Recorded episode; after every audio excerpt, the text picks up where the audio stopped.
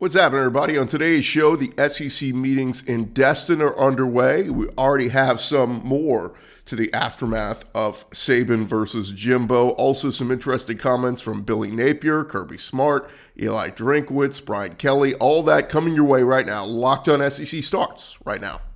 You are Locked On SEC, your daily podcast on the Southeastern Conference, part of the Locked On Podcast Network. Your team every day.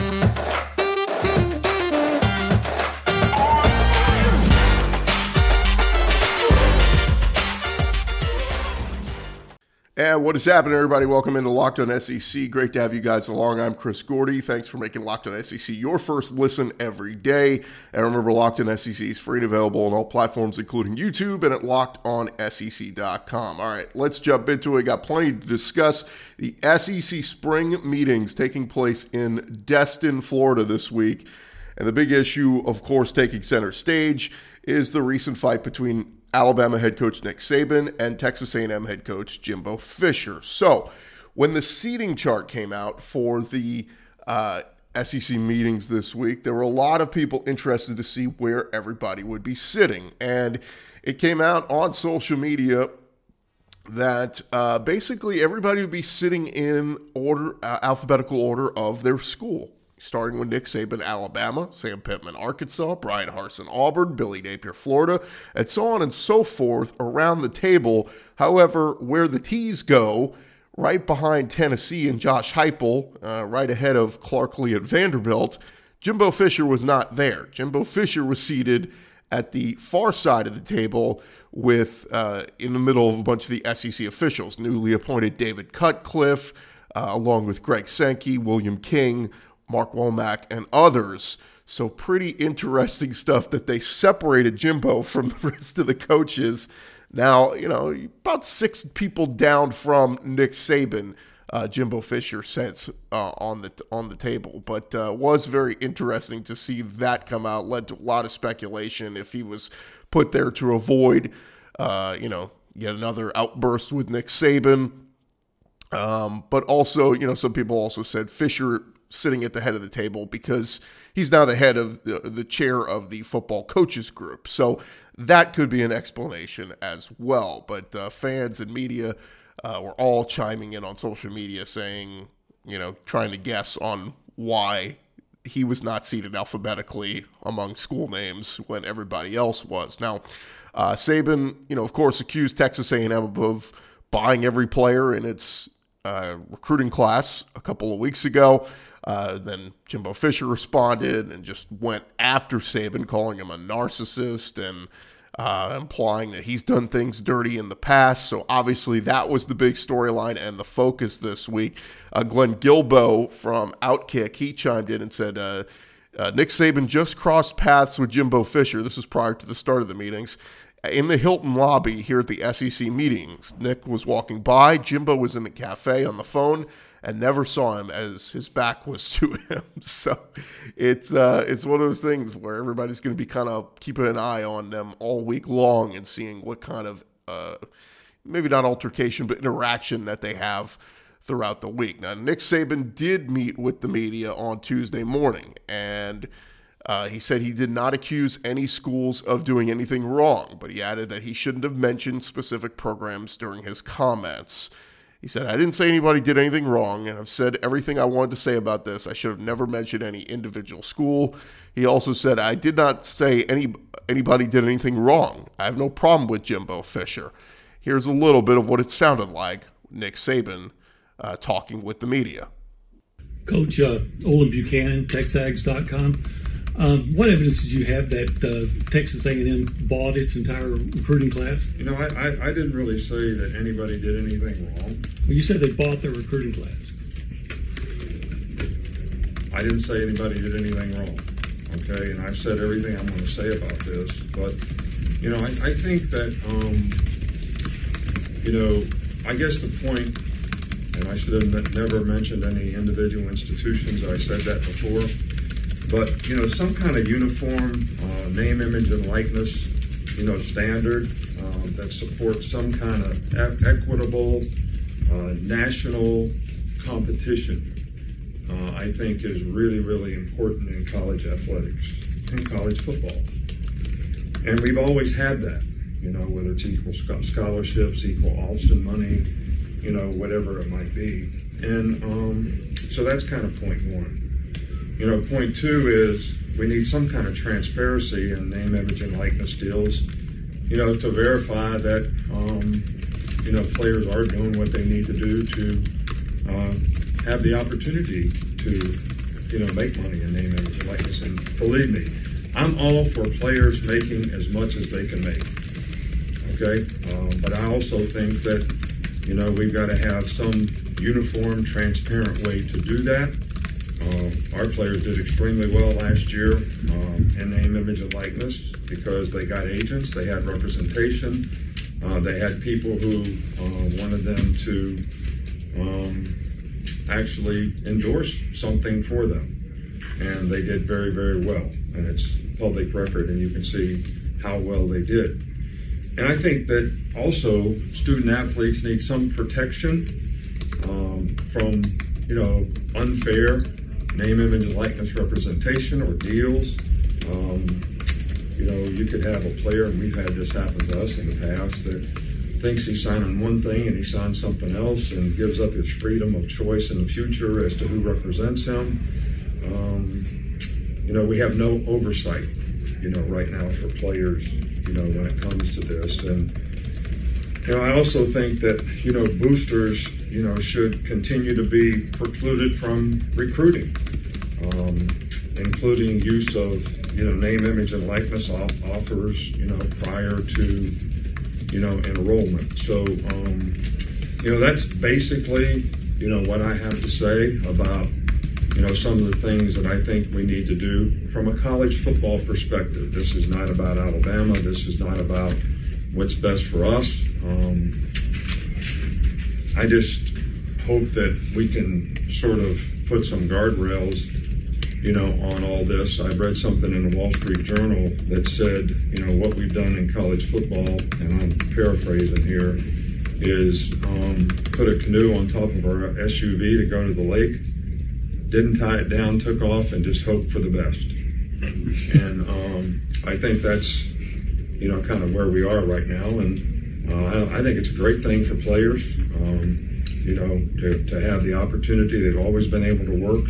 I've always said I've encouraged, you know, this whole name, image, and likeness thing for, you know, players to be able to earn money. So um, it's, um, it's just something that I think we need to make sure that we have a uniform way to have equitable competition. Uh, it's transparent. We protect the student athlete.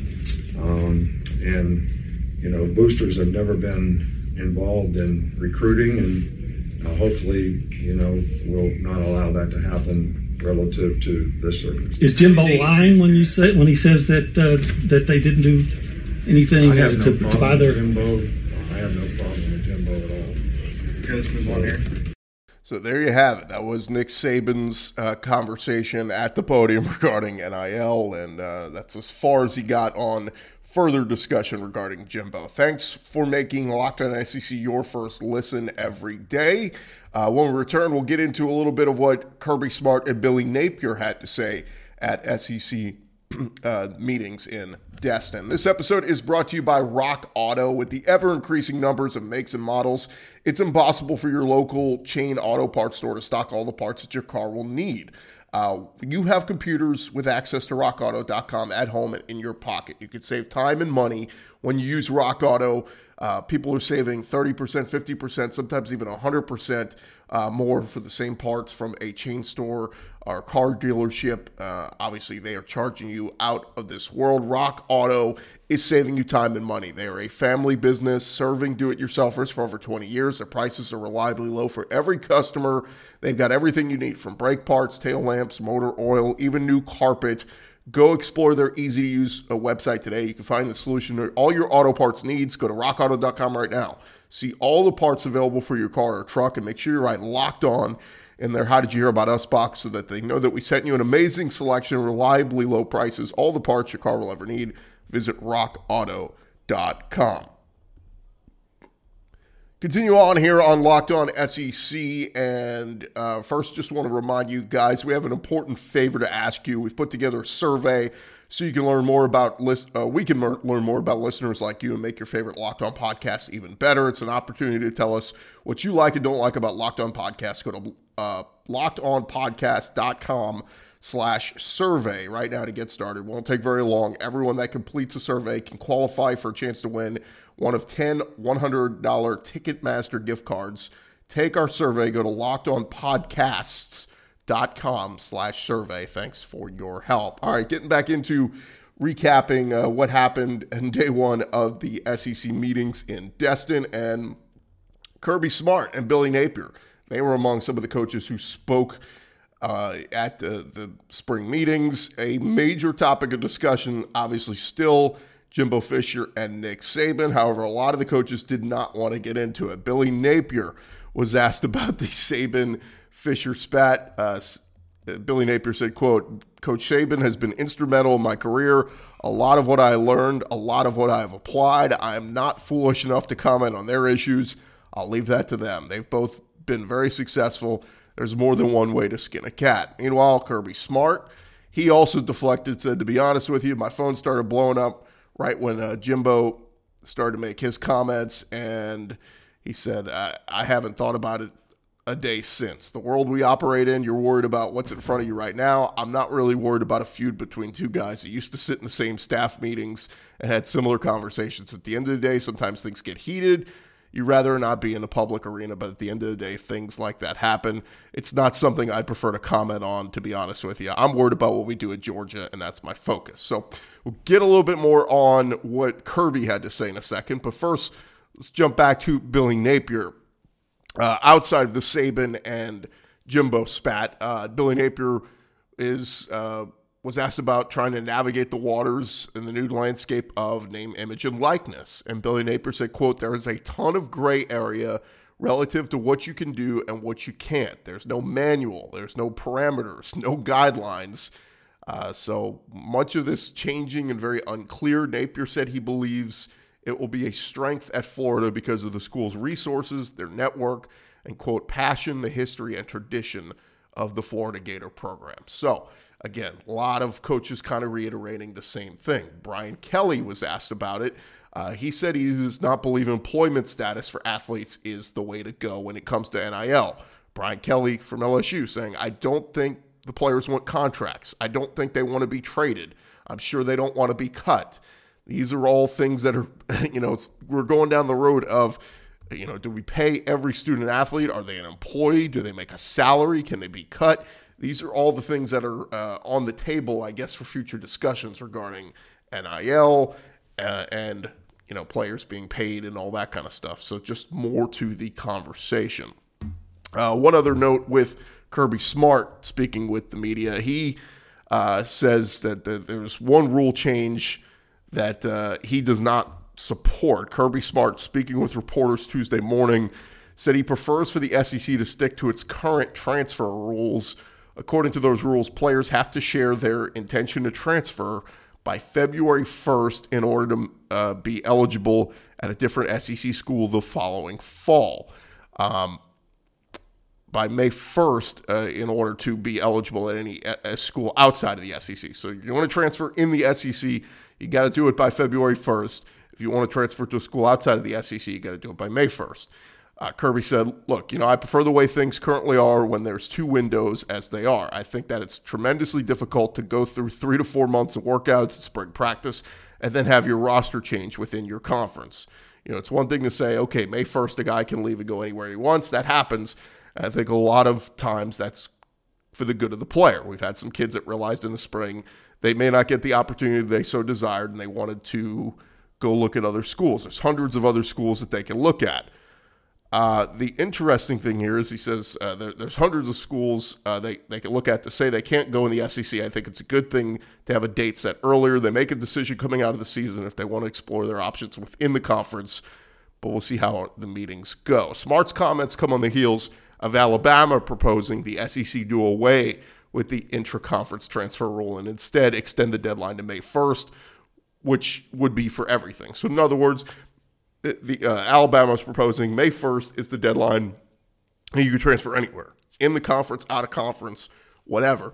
I think Kirby brings up an interesting point, and just to take it a step further, if a kid goes through the entire spring with, say, Alabama, and then realizes he's not going to be starting and wants to hit the portal and does so by May 1st, and then goes to Auburn, he can bring all the plays and everything that he had at Alabama and take it over to the rival school um, after going through all of spring ball and, and, spring practice and all that. So, again, I don't know what the right answer is to it, but it's just another thing uh, to uh, add to the table, the laundry list of topics being discussed at the SEC meetings this week in Destin. So, very, uh, very interesting there on where some of the coaches disagree and uh, differ in their stance on things. Now, Eli Drinkwitz and the Missouri Tigers uh, just one little tidbit of news from them. They were looking into adding a big name transfer quarterback.